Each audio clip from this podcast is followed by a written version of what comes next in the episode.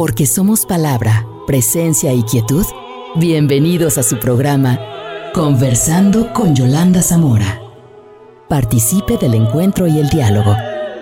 Comenzamos. ¿Qué tal? Muy buenas noches tengan todos ustedes.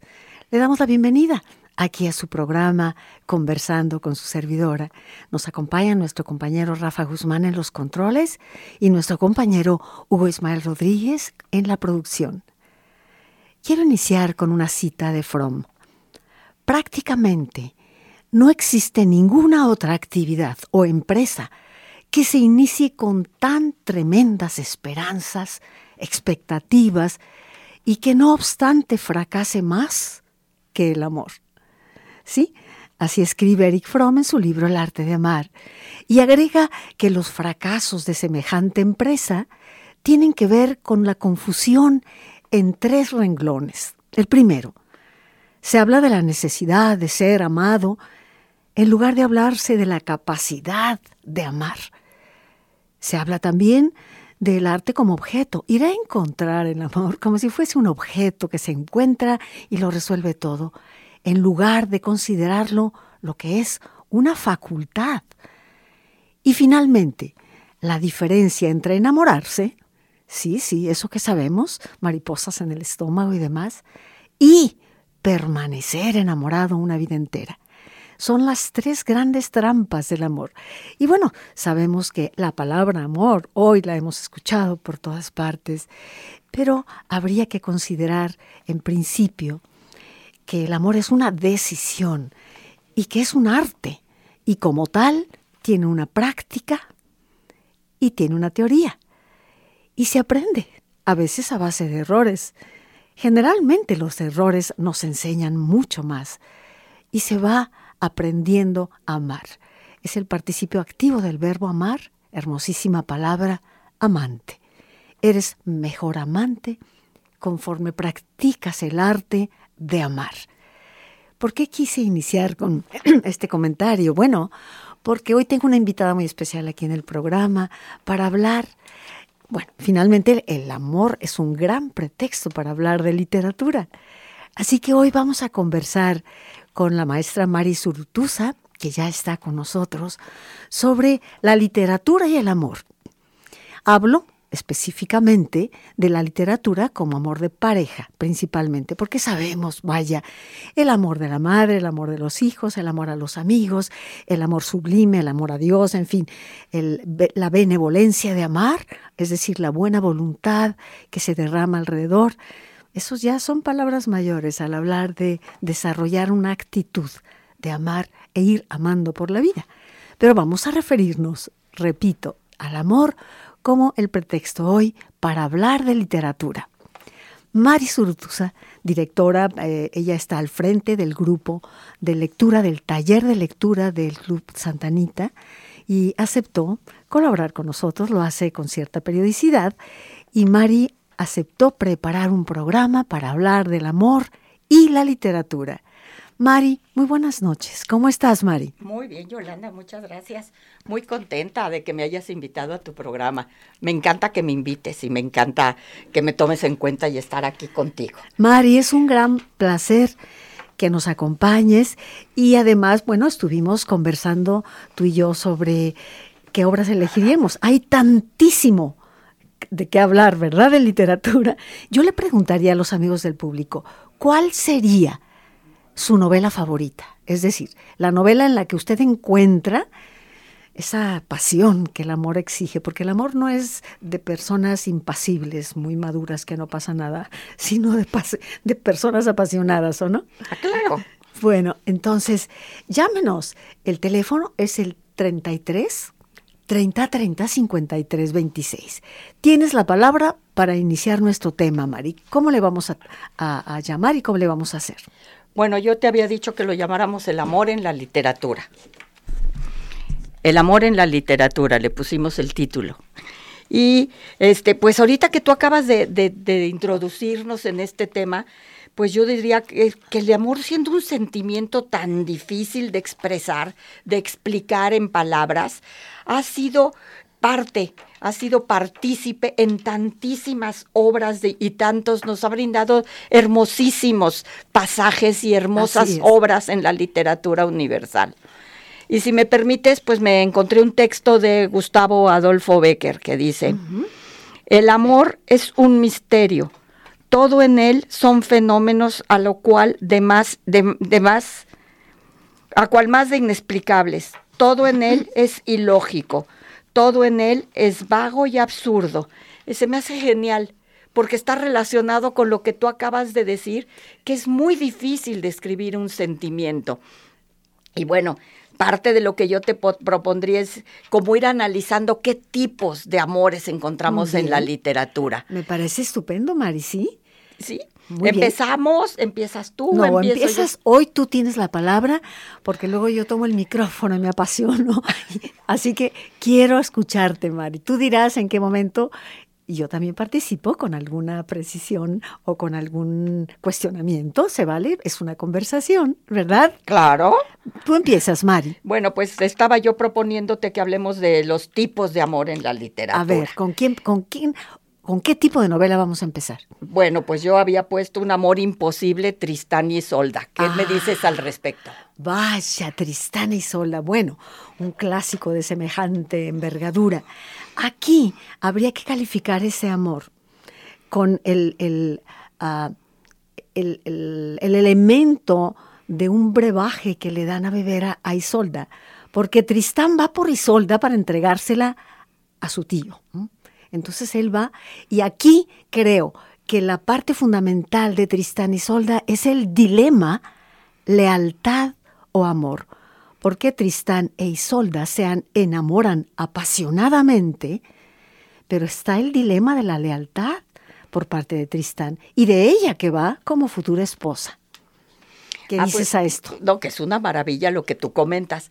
Y de pasadita aquí me gustaría que nos hablaras un poquito de Eros, que es parte ah. de esto. Este, o sea, como un brebaje que le dieron. Y ese Eros de los griegos que vimos en la mitología y que después se convirtió en Cupido. Platícanos un poquito de ah, bueno. Ah, me encanta que fundamentemos nuestra conversación en la literatura clásica, ya sabes, Grecia y Roma, y hablemos en este caso de Eros, y bueno, tú sabes que los mitos, Mari y amigos del público, los mitos en ese lenguaje fabulado o poético, los mitos conservan su carácter universal, del hombre de todos los tiempos, en este caso el amor.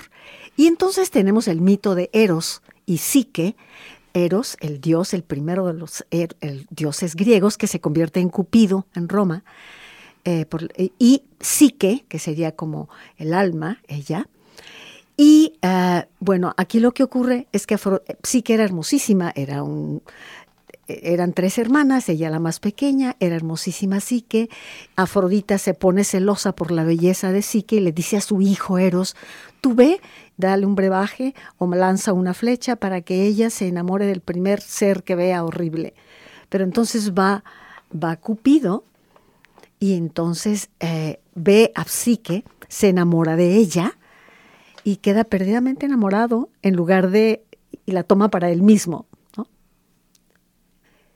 Y eh, esto está consignado en el, eh, en el eh, asno de oro de Apuleyo.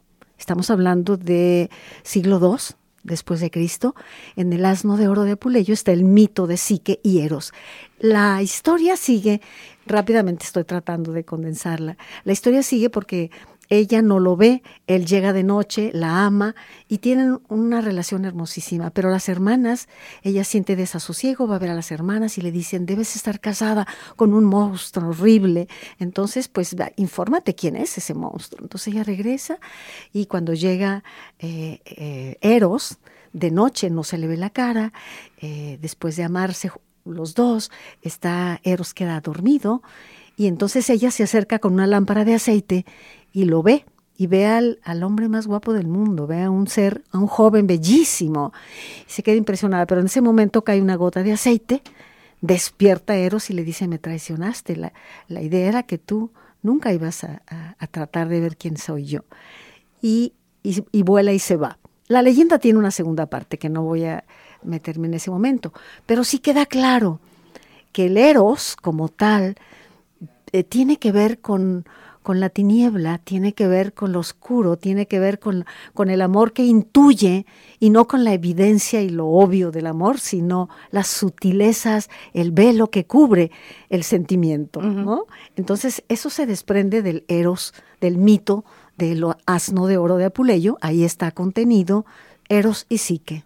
Ay, muchas gracias Yolanda por tanta información y pues este eh, qué padre que podamos hablar desde, desde siempre del amor, desde siempre del amor en el pensamiento de los seres humanos y en la literatura. Sí, sí, claro que sí. ¿Qué otra novela sugieres, Mari? Pues mira, para mí hay otro tipo de amor que es muy importante en la literatura, el amor idealizado. Idealizado, qué riesgo. Sí, claro, pero tenemos un ejemplo importantísimo. Sí. ¿eh? Don Quijote de la Mancha, de su Dulcinea del Toboso, la tabernera. no es un amor idealizado, completamente, Yolanda. ¿Qué opinas al respecto? ¿Qué opino del amor idealizado? Bueno, me parece que es un riesgo tan grande. Es uno de los mitos que están ahí y que todavía afectan la idealización de la pareja, porque eh, eso produce muchas decepciones y te aleja de la realidad. Y el amor nace de la realidad, hay que decirlo así, ¿eh?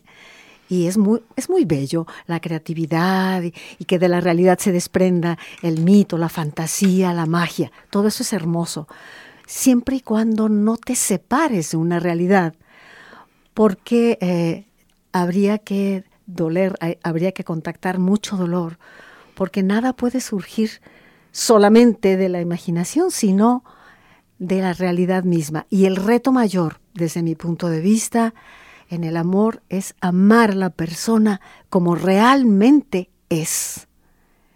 ¿Me explico? Muy bien, Yolanda, muchísimas gracias.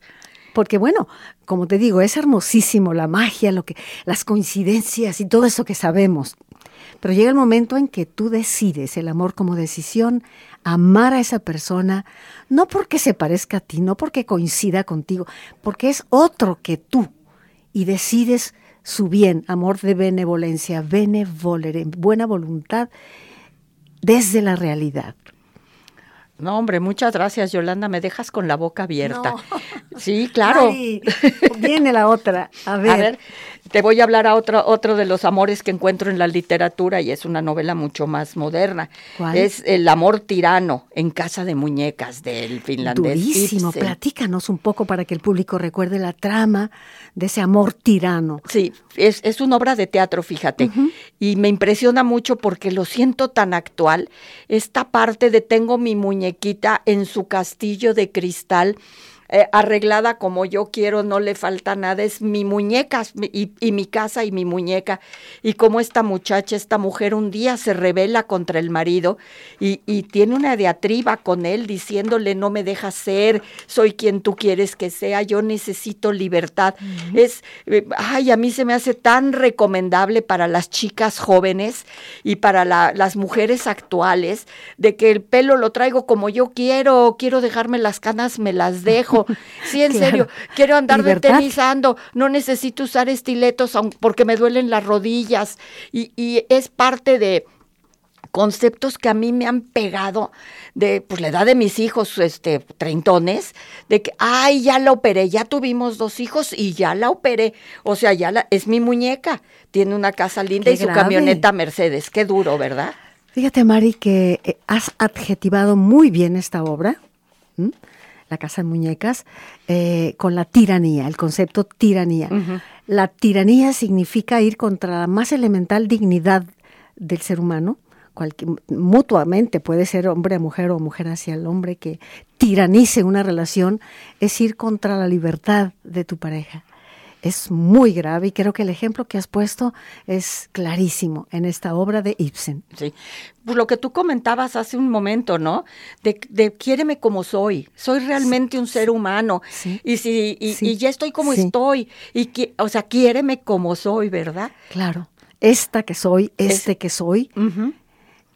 Y bueno, pues nos indica en ese momento, Rafa, un corte. Vamos a ir al corte. Regresamos con un poco de música, ¿te parece, Hugo Ismael? Ahora le pedí a Hugo que él elija la música. Vamos a ver qué sorpresa nos trae en el programa. Adelante el corte y volvemos. Estamos escuchando su programa Conversando con Yolanda Zamora. Porque somos palabra, presencia y quietud. Conversando con Yolanda Zamora.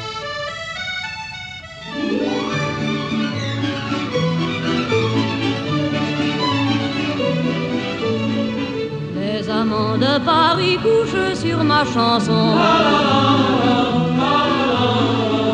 À Paris, les amants s'aiment à leur façon. Les refrains que je leur dis, c'est plus beau que les beaux jours. Ça fait de printemps et le printemps fait l'amour. Mon couplet s'est perdu sur les bords d'un jardin. Me l'a jamais rendu et pourtant je sais bien que les amants de Paris m'ont volé mes chansons. À Paris, les amants ont de drôles de façon. Les amants de Paris se font à Robinson. Quand on marque des points à Les amants de Paris vont changer de saison. Entraînant par la main mon petit brin de chanson. Estamos escuchando Edith Piaf, Los amantes de París.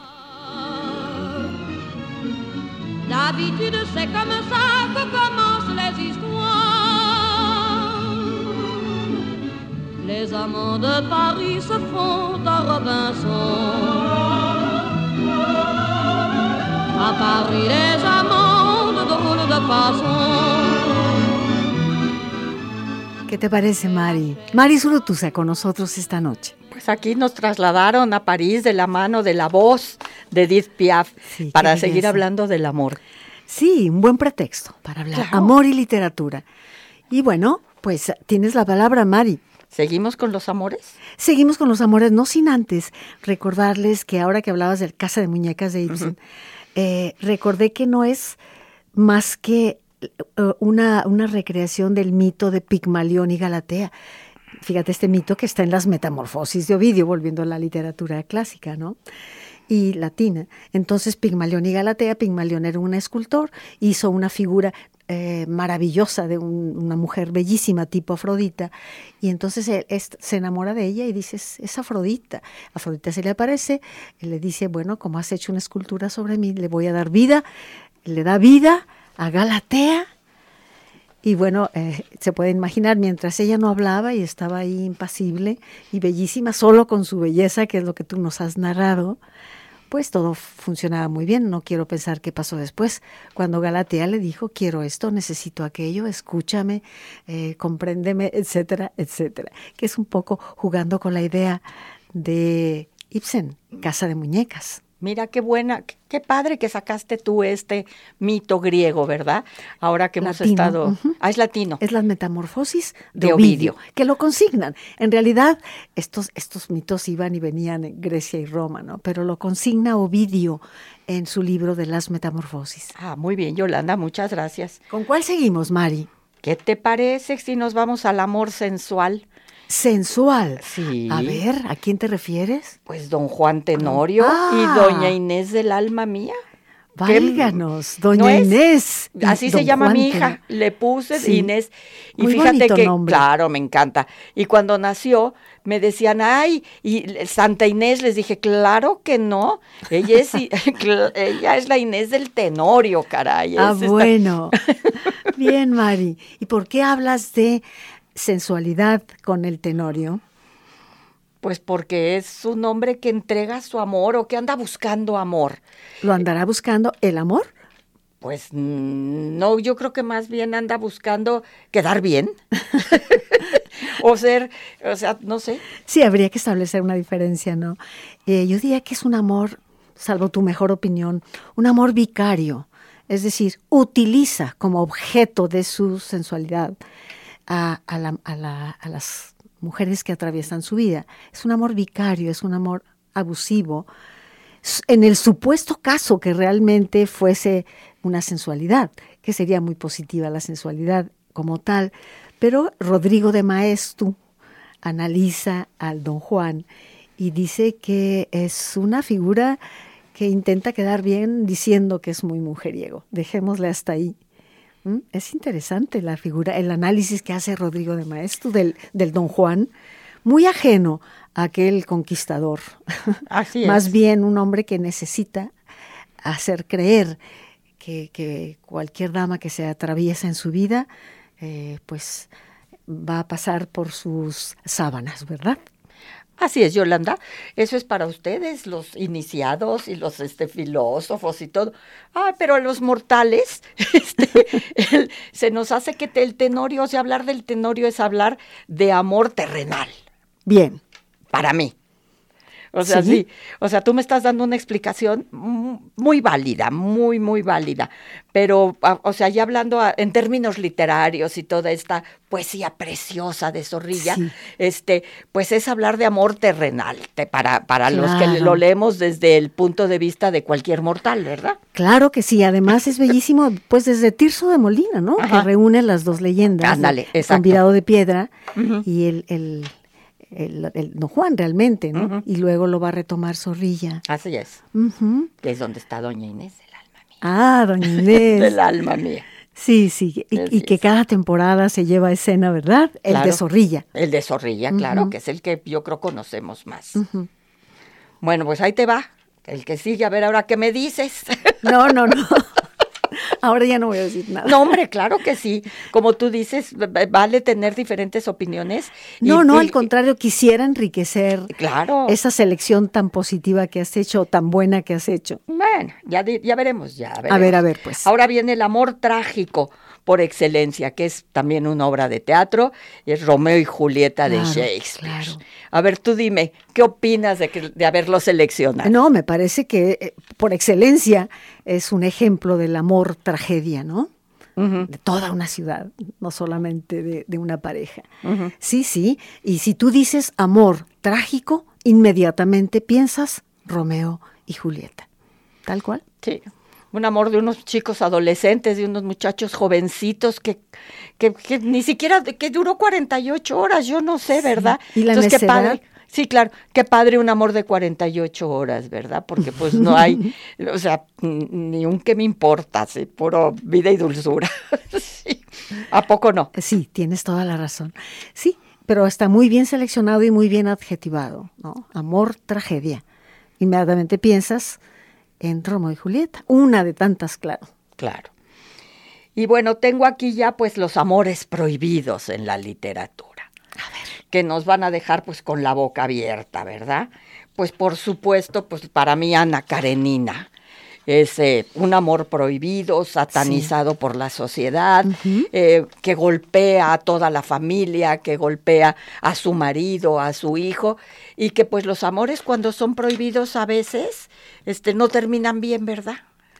Y estamos hablando de Ana Karenina y el conde Bronsky, uh -huh. ¿no? Uh -huh. A ver, tú dime otro amor prohibido. Uh, pues hay cantidad de amores prohibidos en la literatura. Creo que se nutre mucho la literatura de, de esta posibilidad, ¿no? Hay muchos uh -huh. ejemplos. Pero has elegido bien, me parece que Ana Karenina es, es uh, un ejemplo muy claro de lo que es la sanción social sobre una pareja que elige vivir su amor. Sí. Y la tragedia es terrible. O sea, e, ese suicidio del final, ese, esa escena de, de cuando ella se arroja, arroja, a las, se arroja a las vías del tren. Uh -huh. Es curioso, pero... Y yo quisiera hacerte una pregunta. Me gustaría preguntarte tu opinión con respecto a otro de los grandes amores o desamores o desaciertos de la literatura. A ver. Elena de Troya y París en la Iliada. Ah, qué bueno. Mira, Mari, me provocas por lado de la literatura clásica, que amo la literatura clásica. Y claro, eh, pues la guerra de Troya producida por el, el amor de París a Elena de Troya. Tu pregunta es, ¿qué opino de ese amor? Sí, ¿cómo lo catalogarías? ¿Trágico? Eh, o sea, ¿qué, qué, qué, qué adjetivo le pondrías a, a esta relación? de Pues mira, para empezar, para empezar, es un amor Prohibido. Que los dioses generan. Desde el jardín de las, manzanas de oro, desde París que estaba como pastor y que llega Eris, la diosa Eris, y le dice, esta manzana de oro dásela a la más bella, desde que le ofrecen poder, dinero, las tres diosas, y Afrodita le dice, yo te ofrezco a la mujer más bella del mundo. Ahí empieza. O sea, se meten los dioses en todo esto, y entonces, eh, finalmente, el amor de París y Venus está, y Venus no, y Helena, la mujer más bella de la antigüedad, eh, está marcado por los dioses que se han metido todo el tiempo. Sin dioses no hay Iliada, sin dioses no hay guerra de Troya, sin dioses, ¿no? Entonces, ¿qué opino de ese amor? Fíjate que hay un documento que tú conoces muy bien, porque alguna vez lo platicamos. Gorgias, el padre de la retórica, tiene un documento maravilloso de retórica en donde defiende a Helena. Y dice, si Helena de Troya se fue, no es porque fuera una mala mujer. Los dioses in- in- influyeron en que ella se le provocaron una pasión, por lo tanto es inocente. O bien, o sea, va explicando de qué manera eh, estuvo alterada la conciencia de Helena y se vio obligada, vaya, se volvió loca y la locura habla a favor de una decisión como la que ella tomó. Pero bueno, esto da para muchísimo más, Mari. Claro, por supuesto. Así como tú ahorita nos sacas a, a- a Georgias, Ajá. y pues te digo, los mortales, mortales, pues nos cuesta mucho trabajo pensar si no conocemos este documento que vimos, ¿te acuerdas? En el Sí, museo. ¿Cómo no? Este, esta plática hermosísima que nos diste y este y, y la vemos así como la mujer pecadora que además se va con París y, y es como este amor a fin de cuentas como el amor se acaba como dice la canción Sí, qué bueno que lo mencionas, porque pocas veces se recuerda que cuando están peleando, cuando se enfrenta Menelao, su esposo, rey espartano, se enfrenta, están en, los mur- en las murallas, Príamo, Écuba, en fin, y se enfrenta Paris con Menelao, ella ve la diferencia enorme y dice, ¿cómo es posible? ¿Qué me pasó? Como que ella regresara de una locura momentánea y se da cuenta y deja de admirar a Paris. ¿Quién lo rescata? La diosa. Eh, Llega y lo rescata, si no ahí lo mata Menelao. Menelao con gran fuerza y gran presencia y, y lo tiene listo, lo narra la Iliada, cómo lo toma del casco de todas las crines aquellas el- y lo arrastra y llega un- la diosa y lo rescata. Pero Helena deja de admirarlo.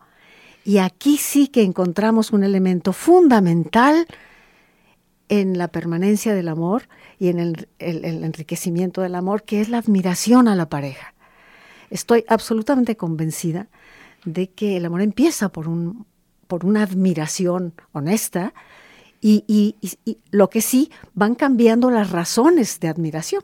A lo mejor muy joven dices, pues admiro la, la juventud, la belleza, pero uno va creando nuevos elementos en tu personalidad que son dignos de una admiración, ¿no? Entonces la pareja se admira mutuamente. Y fíjate, eso aparece en la Iliada, qué interesante, ¿no? Sí, qué padre, o sea, antiguamente, ¿desde cuándo venimos arrastrando esto, no? De que, pues, ¿te acuerdas que Priamo, estando como tú dices ahí, le dice, Sí. ¿cuál es tu esposo? ¿Cuál es tu esposo? Le Sí, dice a Elena. Priamo, Priamo, el papá Sí, de París, y le dice, le enseña, le señala a Menelao, Es- ¿no? ese. Y le dice, el rubio, Sí, es el muy guapo, o sea, sí, o sea, el de los bellos caireles o el de las bellas cri. Ujú. y, y cómo ella ya lo ve y, y- y dice, o sea, es todo un... O sea, todo un hombre, ¿verdad? Todo muy res- lo rescata. Y, Y, luego, muy pues, digno, Menelao, muy, muy digno, digno. A diferencia de Agamenón, su hermano, Sí, que lo que quería claro, era. cínico. Era imperialismo total, Claro. ¿no? De-. Pero fíjate, qué interesante esto, qué, qué interesante tu, tu ponencia, tu plática de hoy, Mari, porque este detalle de la admiración mutua surge ahí, está desde los griegos, ¿no? Eh, cómo admiraba eh, Héctor a su esposa y ella a él, a, a Héctor, por ejemplo. Era admiración. De la admiración al amor hay un paso. Sí. Y se ve la diferencia, fíjate, ahorita que lo estás men- mencionando, ¿no?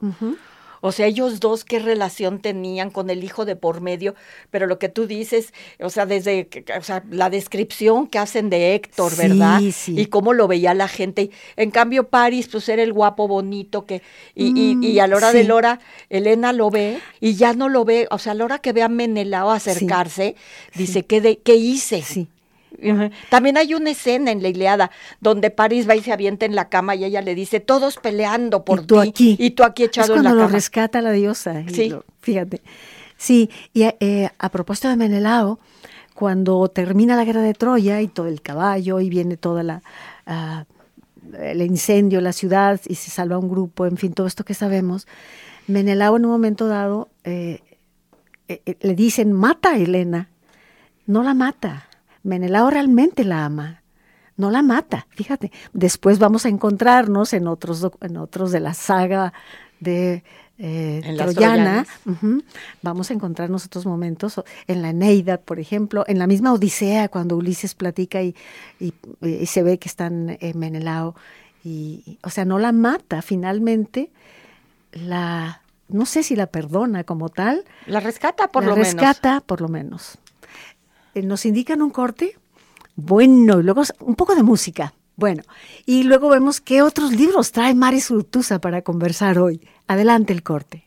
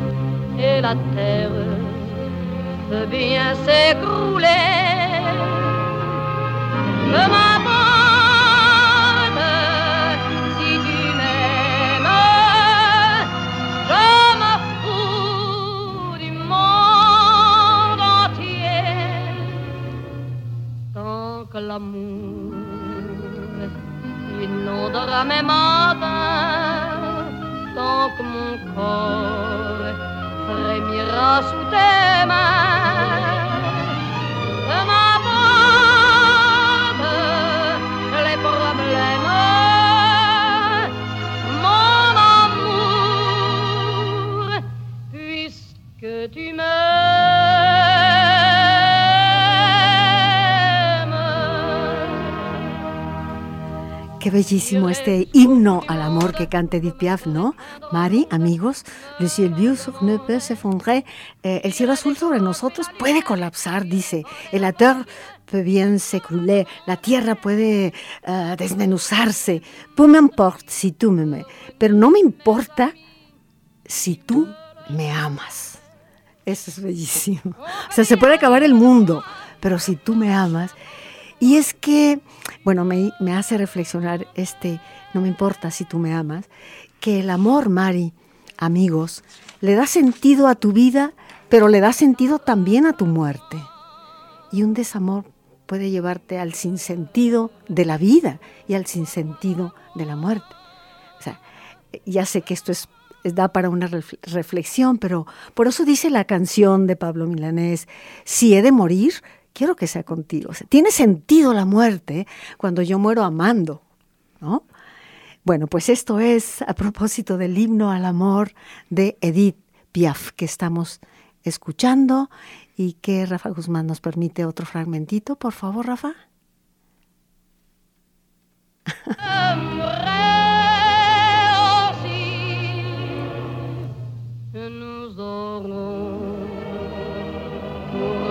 Nous l'éternité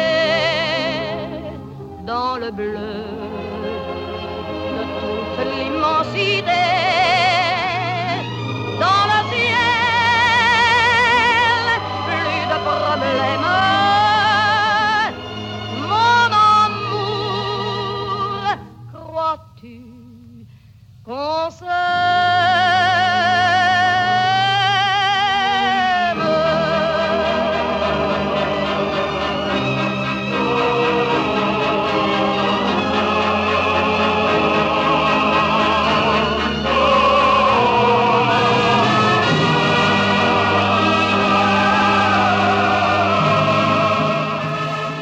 La letra es bellísima. Todavía ella, ella le dice, tendremos la eternidad para nosotros. Todavía le dice, ¿crees que nos amamos? Y al final dice, eh, finalmente Dios reúne a los que se aman unos a otros. Finalmente es amor, ¿no? El amor con palabras mayúsculas no el amor desde el aspecto comercial que se repite una y otra vez y que es desechable y todo eso que sabemos que no vale la pena repetir. Estamos hablando aquí del amor que permanece y que va más allá de la muerte. Fíjate que ahorita que estabas hablando de cuando perdemos el amor o no encontramos el amor o no podemos vivir el amor, como, o sea, nos, nos volvemos locos, ¿verdad? O sea, nos, nos, desacompasamos en el mundo. Y me vino a la memoria esta maravillosa novela de Walter C. Scott, La novia de la Memur.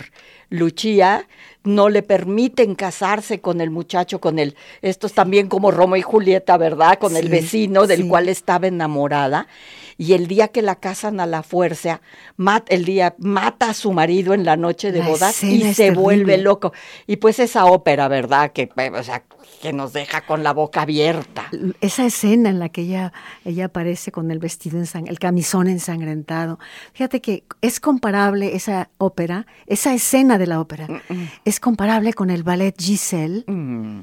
que eh, cuando ella se da cuenta que él fingió el amor, y que se va a casar con, con otra noble y empieza, se, cierra el acto ahí cuando ella se vuelve loca de amor y cae muerta, que después se convertirá en un espíritu, ¿no? En una Willy. Pero es la escena de la locura en la ópera Lucia de la Marmur y en el ballet Giselle, pues es la locura del amor. Claro. Y en la novela de Walter C. Scott. Y en la novela. Porque lo mencioné porque estamos hablando esto de literatura. Pero te, o sea, lo que pasa es que la ópera te impacta es yo creo que de las escenas de amor en, en, la, en la ópera más impactantes, ¿verdad? Bueno, pero yo tengo una pregunta que hacerte porque si no el tiempo nos va a comer y yo quiero preguntarte a ti, ¿cuál es tu novela favorita, Mari, en el terreno del pretexto que estamos hoy utilizando para hablar de literatura y amor? Pues muy bien, Yolanda.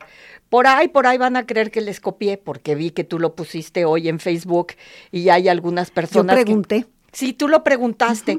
Y por ahí hay unos seguidores tuyos, seguidoras, que opinan lo mismo que yo. Me dio mucho gusto, ¿eh? Porque digo, bueno. pues he estado muy bien. Ha de ser que sí es muy buena mi novela. Pues mi novela es El amor en los tiempos de cólera, de Gabriel García. Muy bien elegida, Mari. Pues sí, es mi novela preferida. Cuesta mucho trabajo tomar una decisión, pero es mi novela consentida. O sea, es para mí la novela de los amores. Ya. ¿Pero por qué? Platícanos todavía Te voy a platicar. Porque, bueno, Florentino y Fermina, que son los protagonistas. Florentino Araiza y Fermina Daza. Son los protagonistas de esta novela. Se conocen desde jovencitos. Y el papá de ella, pues no le permite porque tienen una diferente. Son diferentes eh, condiciones sociales. Y su relación es solamente por carta o sea, ese epistolar, y él es muy intenso y muy apasionado, y, y pues también eso ahí se da y ahí está. Y ella, pues ni modo, tiene que cumplir con la sociedad y hace y, realiza, se casa, tiene un matrimonio y va a vivir un amor convencional por 50 años, ¿eh? O sea, no es de un día para otro. Va a vivir con el doctor Urbina, su marido, durante 50 años dentro de un amor convencional, socialmente hablando, a través de, de, o sea, de ser un amor fino, un amor educado, un amor social. Socialmente perfecto. Exacto, y lo vive. Sí. Y lo respeta y lo disfruta, porque nunca vemos que pase nada malo entre ellos, ¿verdad? Pues resulta que cuando se muere el doctor Urbina, pues Florentino, que la seguía amando, empieza a mandarle cartas de amor. Pero claro que ellos son octogenarios. Es, o sea, es 50 años después de que empezaron su relación, ¿verdad? Es decir, un amor que va más allá del tiempo y el espacio. Del tiempo. ya no es el amor de juventud, es el amor que permanece a pesar de la circunstancia. Vamos a ir a un corte que nos indican desesperadamente tras el cristal. y volvemos a seguir hablando aquí. ¿Cuál es su novela favorita? Cuéntenos. Estamos muy intensas. Estamos escuchando su programa Conversando con Yolanda Zamora. Porque somos palabra, presencia y quietud. Conversando con Yolanda Zamora.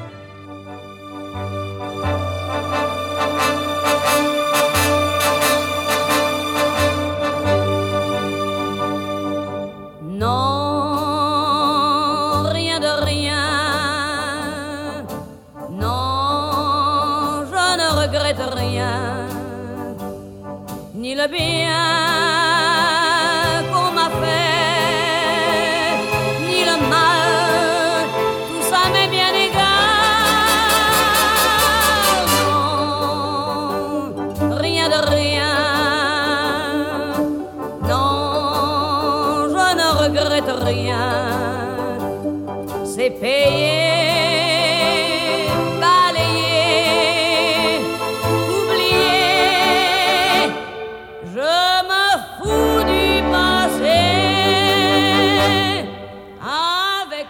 Bueno, ¿qué les parece? No me arrepiento de nada. No, nada de nada. Así es el amor, ¿no? ¿O no, Marisol? Debería de ser. Tenemos algunas opiniones del público. Verónica Valdivia nos está escuchando. Dice que en el programa Super Wow. Beatriz Alcedo, que nos escucha en Estados Unidos a través del link, eh, dice, mi novela favorita es El amor en los tiempos del cólera, es a la que te referías. Beatriz Salcedo, de Mesa Literaria también. Saludos, nos dice. Ruz Castellanos dice, no sabría decantarme por alguna novela y de paso vienen a mi mente otras como Cumbre Borrascosas. Claro, Cumbre Borrascosas, aquel Heathcliff desesperado. Katia, que gritaba eh, desde las cumbres borrascosas, no descansarás hasta que Uf, apasionante, Cumbres Borrascosas de Labronte, Lo que el viento se llevó, Como agua para chocolate, Cita Rus Castellanos, Orgullo y Prejuicio, eh, en fin, tiene varias por aquí. Y dice, eh, el tema es genial, ojalá nos compartas el link una vez que el programa. Sí, con muchísimo gusto. Mañana pongo en la página el link del programa para que lo vuelvan a escuchar o lo escuchen quienes no lo han oído. Eh, Norma Fuerte dice también, el amor, ah no, ella dice, el amor en el cantar de los cantares. Es decir, el libro, el cantar de los cantares, nos dice Norma Fuerte, que es su favorito. ¡Qué belleza! Qué, qué, exquisitez la metáfora, el, el, el, amante que desaparece y aparece y ella lo busca, y ella lo busca. Este, esto es maravilloso del cantar de los cantares. También María Muñoz dice, doctor Chivago, un abrazo, gracias por el hermoso programa. Elizabeth Muñoz Mendoza, Qué gusto que nos escuches. María Muñoz también, saludos desde Boston, nos están escuchando allá. Jorge Valencia Rentería dice, qué programazo. Gracias. Bueno, cuando nos apasiona, de pronto sentimos como que ah, nos come la emoción, ¿no es cierto? Pero bueno, la radio es también emoción, a diferencia de, de una palabra escrita, que es muy bello también, pero aquí el matiz de la voz dice mucho, ¿no, Mari? Pues yo digo que sí, si nos vieran tus radioescuchas, lo intensas que hemos estado en este programa. Bueno. Qué padre, ¿verdad? A mí me encanta. Y a, hablar de estos temas de literatura que amamos. Y de pronto me gustaría mencionar algunas de las novelas un poco más ya que nos tocan a nosotros, ¿no? Más contemporáneas, como Aura, el amor entre Felipe Montero y Aura. Ese amor que trasciende y reencarna y, y, y vuelve a tomar la vitalidad del Eros ¿eh? ese amor entre Felipe Montero y ahora es una de mis novelas favoritas. Eh, comentar, por ejemplo, a Crimen y Castigo, un amor que redime el de Raskolnikov y Sonia. ¿no? Raskolnikov con ese, con ese sentirse superior y poder decidir sobre la vida y la muerte porque se siente superhombre.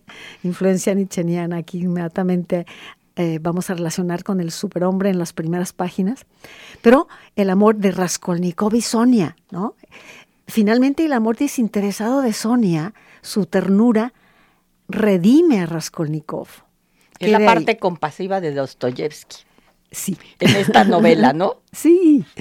Y bueno, Seda de Hervé Joncourt, que lo hablamos en fechas recientes, la mujer misterio, pero también la mujer que está ahí con todo su amor y realidad.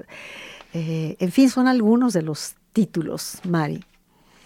Ah, no, pues ahora te toca a ti decir cuál es tu novela preferida. Uh, o de, de, plano no, no, no, puedes este, de, de, de no, cantarte no. por ninguna. No, no, no. Bueno, en relación con el amor, tengo una novela que para mí mmm, la he leído mil veces y estoy hablando de Memorial del Convento de Saramago, porque ahí aparece, aparece un amor eh, de, bueno, el personaje se llama Blimunda de Jesús, Blimunda las siete lunas y Baltasar Mateus el siete soles manco de la mano izquierda, y se encuentran ellos dos. Memoriale es como una trenza que tiene que ver con la historia, que tiene que ver con el amor y que tiene que ver con la imaginación también. Es una belleza de novela, y cuando yo leí Memorial del Convento y leí esos pasajes en el que se encuentra Blimunda y Baltasar, el siete soles y las siete lunas, ese amor que se tienen va más allá de la muerte. Es, esos toques especiales, por ejemplo, ella, las siete lunas, Blimunda, es capaz de ver el alma de la gente. O sea, te ve a ti y, te ve por dentro. Entonces, bueno, no podría decirles el final, pero les puedo decir que el amor de Blimunda y de Baltasar va más allá de la muerte y finalmente vence a la muerte en un momento dado. Entonces, eh, eh, cuando yo leo Memorial del Convento y luego que di unas pláticas sobre esta novela, la disfruté tanto la he leído varias veces y creo que es una de las parejas más intensas en el tema del amor y la literatura. Memorial del convento. Para mí, al menos, estaba entre, fíjate, estaba entre tres, voy a decir las tres. Pedro Páramo, que es una novela de amor sobre todo, ese amor eh, incalificable de Pedro Páramo por ella, es Pedro Páramo, Aura, que también va, trasciende, y Memorial del Convento. O sea, si me preguntas, te diría que estaba entre estas tres. Pero decididamente elijo Memorial del Convento, Siete Lunas y Siete Soles, porque es un amor colmado de la magia generada por lo humano y por la aceptación de lo que somos llevada a la trascendencia. No sé si has leído Memorial del sí, Convento. Claro que sí, me fascina Saramago y además tomé el, bueno, la plática que diste, ¿te acuerdas? Ah, bueno, es cierto. Que estuviste en Fondo de Cultura Ah, con un PowerPoint precioso, una plática Sí. que diste de dos horas. Sí, gracias. Y pues, que, eh, o sea, como que todos leemos Memorial del Convento como la historia de la construcción. A mí es de esas novelas que me han hecho llorar, ¿eh? Sí. Porque, pues, como tú dices, es un, un amor tan humano, tan humano, Sí. que, que se te mete en la piel, o sea, los estás viendo vivir el amor y los estás viendo sufrir el amor y los estás viendo Sí. su vida cotidiana dificilísima. Sí. O sea, como tú, o sea, no se las vamos a contar porque pues no hay tiempo, ¿verdad? Pero Y la cosa es invitarlos a leerla. ¿no? claro, todas las, ojalá y nos, es- estas novelas que hemos mencionado, la gente leyera algo de esto porque de verdad es vale muchísimo la pena. Fíjate, Mari, amigos, yo agregaría, eh, conozco bastante a Saramago porque he leído prácticamente, pues no podía decir todas porque debe haber por ahí, pero conozco su obra, ¿no? Pero era un romántico impresionante Saramago. Era finalmente un enamorado del amor Saramago, porque también tiene otros momentos en otras de sus novelas de exquisitez humana enorme. Cito La caverna. Por ejemplo, la caverna que habla de este, este lugar eh, anticipándonos a los grandes, al consumismo y de todo esto que sabemos, anticipándose como una crítica eh, para salir de la caverna, ¿no? Eh, tomando a Platón, por supuesto, como, como genotexto. Pero ahí aparece Cipriano Algor, que es un artesano que hace loza y que de pronto ya en, en- el centro comercial le dicen ya no le vamos a comprar porque nos llega de otro país mucha loza baratísima. Entonces, eh, el, eh, Cipriano Algor es un artesano, pero ahí aparece Isaura Estudiosa, así se llama, una viuda, y, y- y se encuentran los dos ya maduros, con, ya viejos, ambos viudos. Entonces, ahí se da otra vez el encuentro, fíjate, de, Cipriano Algor e Isaura Estudiosa. En esta novela hay otras más que podría citar, pero ya el tiempo no, no nos da. Pero con esto subrayo que finalmente ese Saramago que puede alterar las reglas de la gramática y no poner puntos ni, ni guiones, ni que hace lo que quiere con el lenguaje y que lo maneja genialmente, con, con sobriedad y con fuerza y con confrontación de muchas ideas. Finalmente, el amor estaba muy presente. Yo creo que era un enamorado del amor finalmente, porque lo desliza en sus novelas de una manera muy exquisita, muy fina. Su, teatro, su trato con Pilar, su esposa, era fabuloso. Sí. Yo Sí. tuve la oportunidad de convivir con ellos Sí, y sí se veía un amor especial. Y claro, esto te sorprendía, un hombre que se presumía ateo Sí, y sí. que era totalmente en contra de todos los dogmas. Sí, sí, El amor era importantísimo en su vida. Sin embargo, y a propósito de su ateísmo, él dijo una vez, lo escuché, decía, soy ateo, pero mi literatura, mi obra completa no podría existir sin la formación que yo tuve de niño. O sea, claro, creció en una familia con normas, con tradiciones y todo esto se va, se va a deslizar. O sea, somos lo que somos. Una, una- los demás están en nosotros y él dijo, mi obra no sería la misma sin la formación que yo tuve, sin toda esa influencia. Se No, refería que al además estuvo, claro, estuvo en escuela de, de A padrecitos. eso refiero. Sí, a eso me refiero. sí. Digo, para bien, para mal. Yo creo que todo es para bien, para empezar. Claro. Pero entonces él, él sabe de lo que hablaba. Y bueno, parece ser que ya estamos a punto de despedir nuestro programa. Mari, ¿quieres agregar algo más? Pues nada más darte las gracias a Yo a ti, a nuestro ti. productor, a nuestros chicos que han trabajado con nosotros, que bueno, pues nos permitieron hablar de la- del amor en la literatura y que escogieron estos este, este, temas musicales maravillosos, maravillosos. Ha sido un programa fuera de serie. Me encantó Yolanda y me encantó Mari. estar en él. Muchas gracias, soy yo la que te agradezco a ti. Tu tu generosidad, bien estructurado tu, tu tema, traías todas las novelas muy, muy listas ahí y muy bien seleccionadas, Mari. Muchas gracias por enriquecer este espacio radiofónico que le da sentido a nuestro trabajo, en el cual hemos aprovechado el tema del amor para mirarlo desde la literatura. Muchas gracias, Yolanda. Qué bueno que están diciendo que estuvo padre el programa y pues le atinamos. Sí. Bueno, espero que así haya sido y les recuerdo que mañana nuestra compañera Lupita inmediatamente sube el link a, a dos plataformas, las pondré en el Face para que puedan o volverlo a escuchar o bien recomendarlo a- entre amigos, es muy fácil, subirlo a sus páginas, el link, para que se pueda escuchar, ¿no? Es muy satisfactorio saber que, que nos escuchan, Mari. Así es, Yolanda. Bueno, pues llegamos al final agradeciendo profundamente a cada uno de ustedes el que una vez más haya participado en este conversatorio. Nos despedimos con música. Rafa, por favor, agradeciendo a Rafa y a Hugo Ismael también el que nos hayan acompañado hoy. Muy buenas noches.